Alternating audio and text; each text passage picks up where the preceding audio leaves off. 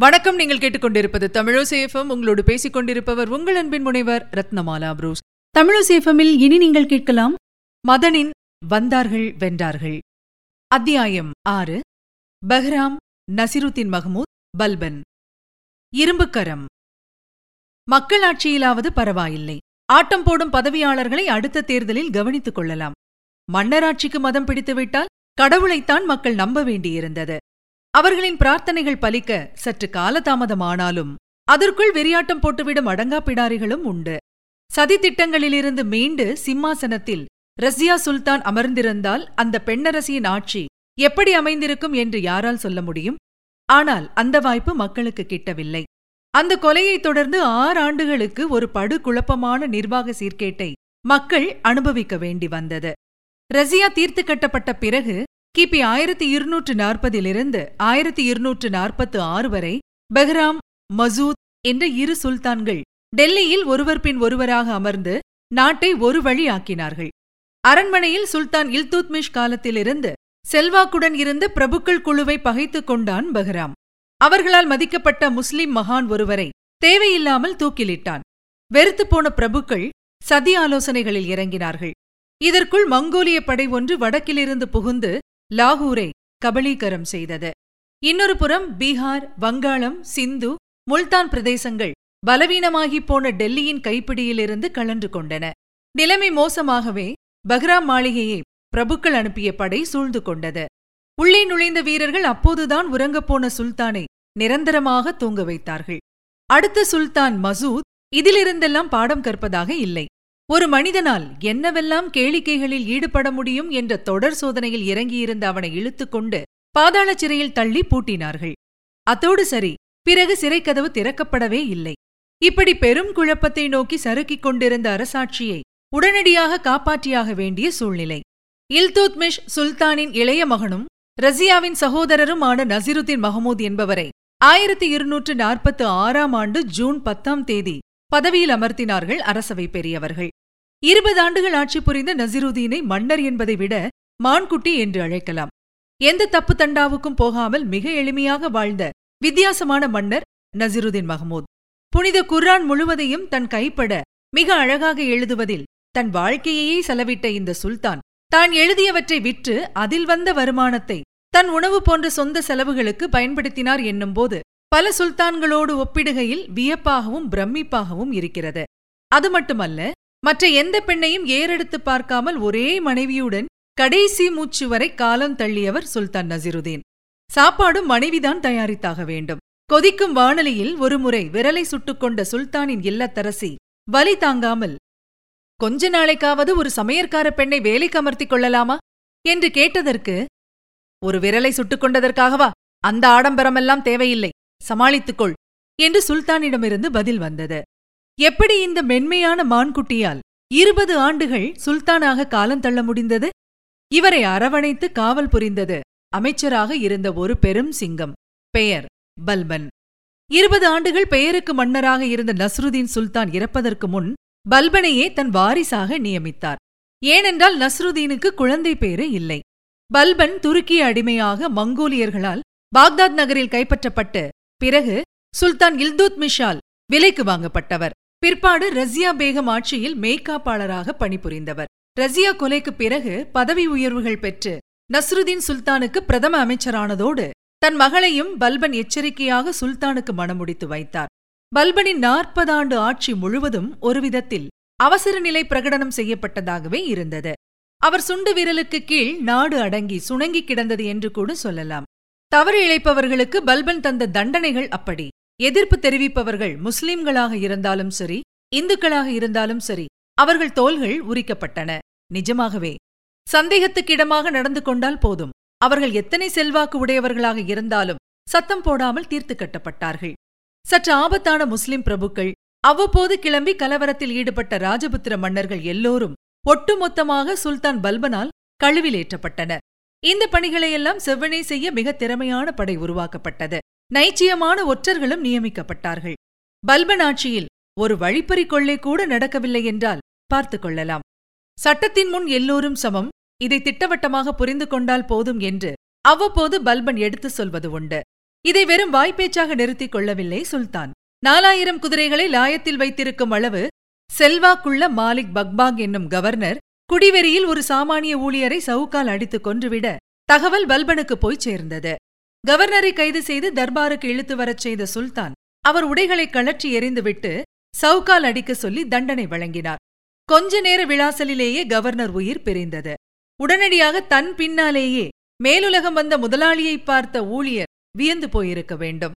பிரமுகர்கள் செய்யும் தப்பு தண்டாக்களை எல்லாம் எழுதி வைக்க ஒரு குறிப்பெழுதுபவரையும் நியமித்திருந்தார் பல்பன் மேற்சொன்ன அந்த ஊழியரை கவர்னர் கொன்ற செய்தியை தன்னிடம் சொல்லாமல் மறைத்ததற்காக அந்த நிருபரும் உடனே தூக்கிலிடப்பட்டது பெட்டிச் செய்தி.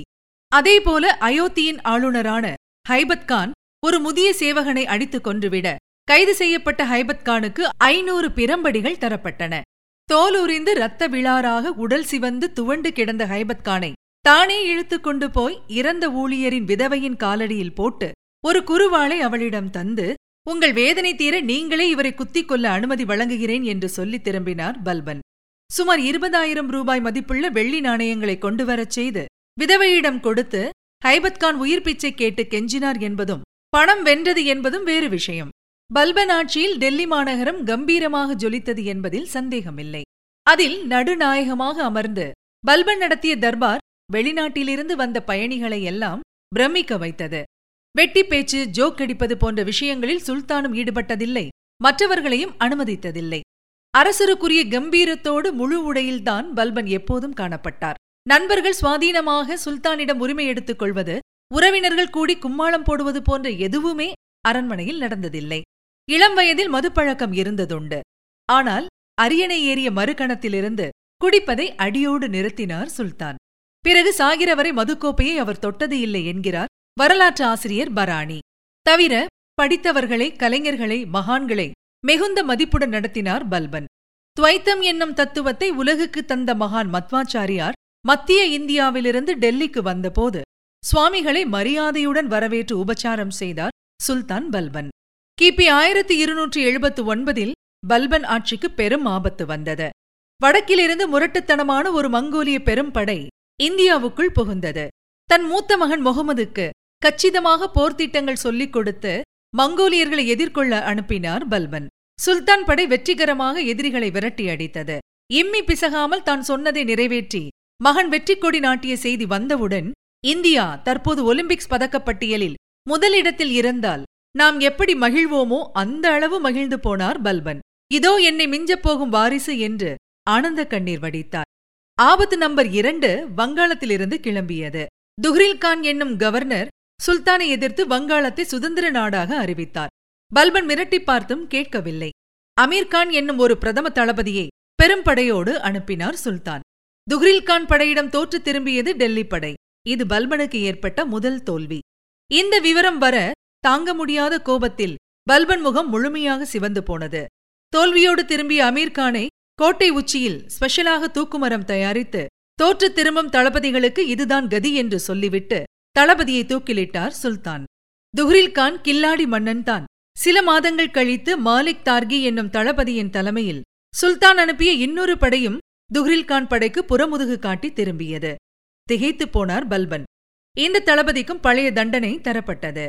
பிறகு வெற்றி கிடைக்கும் வரை தோல்விகளை பொருட்படுத்தக்கூடாது என்று பக்கத்தில் இருந்தவர்களிடம் சொல்லிவிட்டு தன் இளைய மகன் புஹ்ரா கானை தளபதியாக அழைத்துக் கொண்டு ஒரு பெரும் படையுடன் தானே போருக்கு கிளம்பினார். இரண்டு லட்சம் படை வீரர்கள். கூடவே யமுனை நதியில் பிறகு கங்கை நதி வழியாக பெரும் படகுகளில் பல்வேறு ஆயுதங்களுடன் ஒரு படை. பல்பன் என்கிற குள்ளநரியின் மூளை கொண்ட கிழச்சிங்கம் வங்காளத்தை நோக்கி நேரடியாக வருகிறது என்கிற செய்தி வந்ததும் இதுவரை வீரத்தோடு போர் புரிந்து வந்த துஹ்ரில் கானுக்கு திடீரென்று பயம் தொற்றிக் கொண்டது தன் தோல் முழுவதும் உரிக்கப்படுவது போலவும் கூர்மையான மூங்கிலில் கழுவேற்றப்படுவது போலவும் கண்கள் தோண்டி எடுக்கப்படுவது போலவும் கற்பனையில் காட்சிகள் விரிய ஒரிசா பகுதியில் உள்ள ஒரு காட்டுக்குள் பீதியுடன் ஓடி ஒளிந்து கொண்டான் துஹ்ரில்.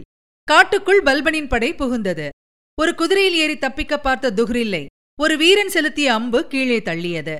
அவன் தலையை சீவிக்கொண்டு வந்து சுல்தான் காலடியில் போட்டார்கள். என் வயதான காலத்தில் என்னை இவ்வளவு சிரமப்படுத்திய இவனது ஊருக்கு பாடம் புகட்டுங்கள் என்று கர்ஜித்தார் பல்பன். துஹ்ரில்கானின் அரண்மனை இருந்த லக்னௌதி நகர் கடைவீதியில் இரண்டு மைல் தொலைவுக்கு வரிசையாக நடப்பட்ட கூர்படுத்தப்பட்ட மூங்கில்கள் துஹ்ரில்கான் பக்கம் போர் புரிந்த வீரர்கள் தளபதிகள் உற்றார் உறவினர் எல்லோர் உடலையும் ஊடுருவின. ஏதோ ரத்தமழை பொழிந்ததைப் போல கடைவீதி சிவந்து அலைபாய்ந்தது வந்த காரியம் முடிந்த பிறகு தன் இரண்டாம் மகன் புஹ்ரா கானை அழைத்து உன்னை வங்காள கவர்னராக நியமிக்கிறேன். உன் விளையாட்டு புத்தியை கைவிட்டு கவனத்தோடு திறமையோடு ஆட்சி புரிய வேண்டும். நான் சொல்வதை அலட்சியப்படுத்தினால் துஹ்ரில்கான் கதிதான் உனக்கும். என்று எச்சரித்துவிட்டு திரும்பினார் சுல்தான். அதுதான் பல்பன். இரும்புக்கரம் கொண்டு எவ்வளவு கச்சிதமாக ஆட்சி நடத்தும் மன்னனுக்கும் முடிவு ஒன்று உண்டு அல்லவா? ஊருக்கு திரும்பிய சுல்தானை பேரிடி ஒன்று தாக்கியது. தனக்கு நிகரான வாரிசு என்று கனவு கண்டு மகிழ்ந்து கொண்டிருந்த பல்பனின் மூத்த மகன் முகமது வடமேற்கு எல்லையில் மறுபடியும் புகுந்த மங்கோலிய படையோடு மோத நேர்ந்தது. இம்முறையும் சுல்தானின் படை வெற்றி பெற்றும் மங்கோலிய வீரர்கள் சிலர் மறைந்திருந்து நடத்திய திடீர் தாக்குதலில் முகமது உயிரிழக்க நேர்ந்தது. தான் உயிரையே வைத்திருந்த மூத்த மகன் இறந்த செய்தி கேட்ட பல்பன் பித்து பிடித்ததைப் போல பல நாட்கள் தொடர்ந்து கதறினார்.